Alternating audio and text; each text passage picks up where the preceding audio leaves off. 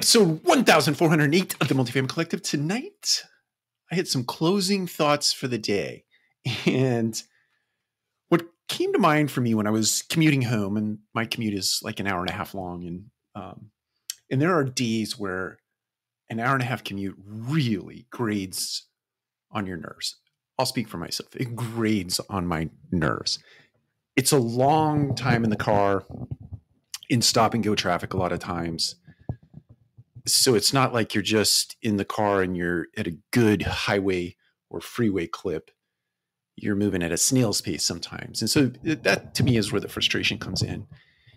And there are occasions where i just lose my mind and i may speak loud in the cab of my car about my disdain for the traffic um, I think this also translates out into personal and professional lives.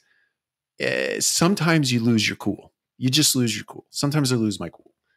And I heard this saying, I wish I could make attribution for this. I, I won't be able to make attribution.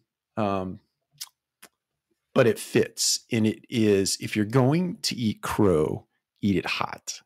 Meaning, the minute you make a mistake in lashing out in some way, whether it be in your personal professional life or in the cab of your truck when you're driving down the freeway. Yes, sometimes it's appropriate to eat crow with yourself, to apologize to yourself in the in the way you talk uh, to yourself, and or to this sort of fairy tale of a of a person, uh, meaning the people around you, the tr- the traffic around you. In the case of the road rage, um, I'm going to stop short of rage. Although I don't know, sometimes it crosses a rage.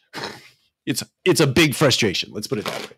So in your personal professional life, whether it be at home with family, in your community somewhere, or in your workplace, if you happen to lose your cool, you make a biting remark, um, you raise your voice, you cut somebody off in mid midstream uh, of a conversation to get your point across in a forceful way.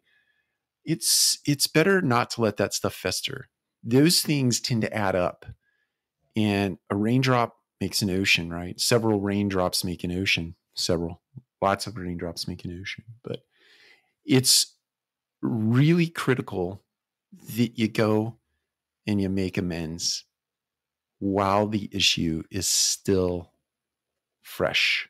Don't wait. Have courageous conversations in the moment of truth. That's the thing I really like to say. Courageous conversations in the moment of truth, especially when you are in the wrong. Take care. Take care. We'll talk to you again soon.